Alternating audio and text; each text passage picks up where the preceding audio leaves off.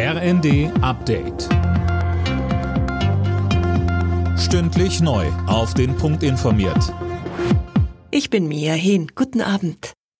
Die beiden süddeutschen Atomkraftwerke Isar 2 und Neckar-Westheim 2 bleiben bis Mitte April als Notreserve am Netz und werden nicht wie geplant zum Jahresende abgeschaltet. Wirtschaftsminister Habeck. Sie werden einsatzbereit gehalten, Kühlkreisläufe werden nicht unterbrochen, Sicherheitschecks werden weiter durchgeführt, das Personal wird auch gehalten, aber sie produzieren keinen Strom mehr. Und für den Fall, dass wir sie brauchen, fahren sie wieder an und produzieren dann Strom. Beim grundsätzlichen Atomausstieg soll es aber bleiben, so Habeck. Über das neue Entlastungspaket will die Bundesregierung schnell mit den Bundesländern sprechen. Das hat das Kanzleramt angekündigt. Der Grund? Die Länder sollen einige der geplanten Maßnahmen mitfinanzieren. Dabei geht es etwa um die Nachfolge des 9-Euro-Tickets.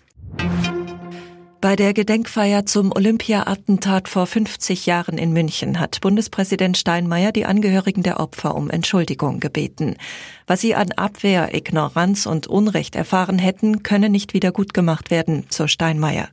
Erst vergangene Woche hatten sich Hinterbliebene mit der Bundesregierung auf Entschädigungszahlungen geeinigt.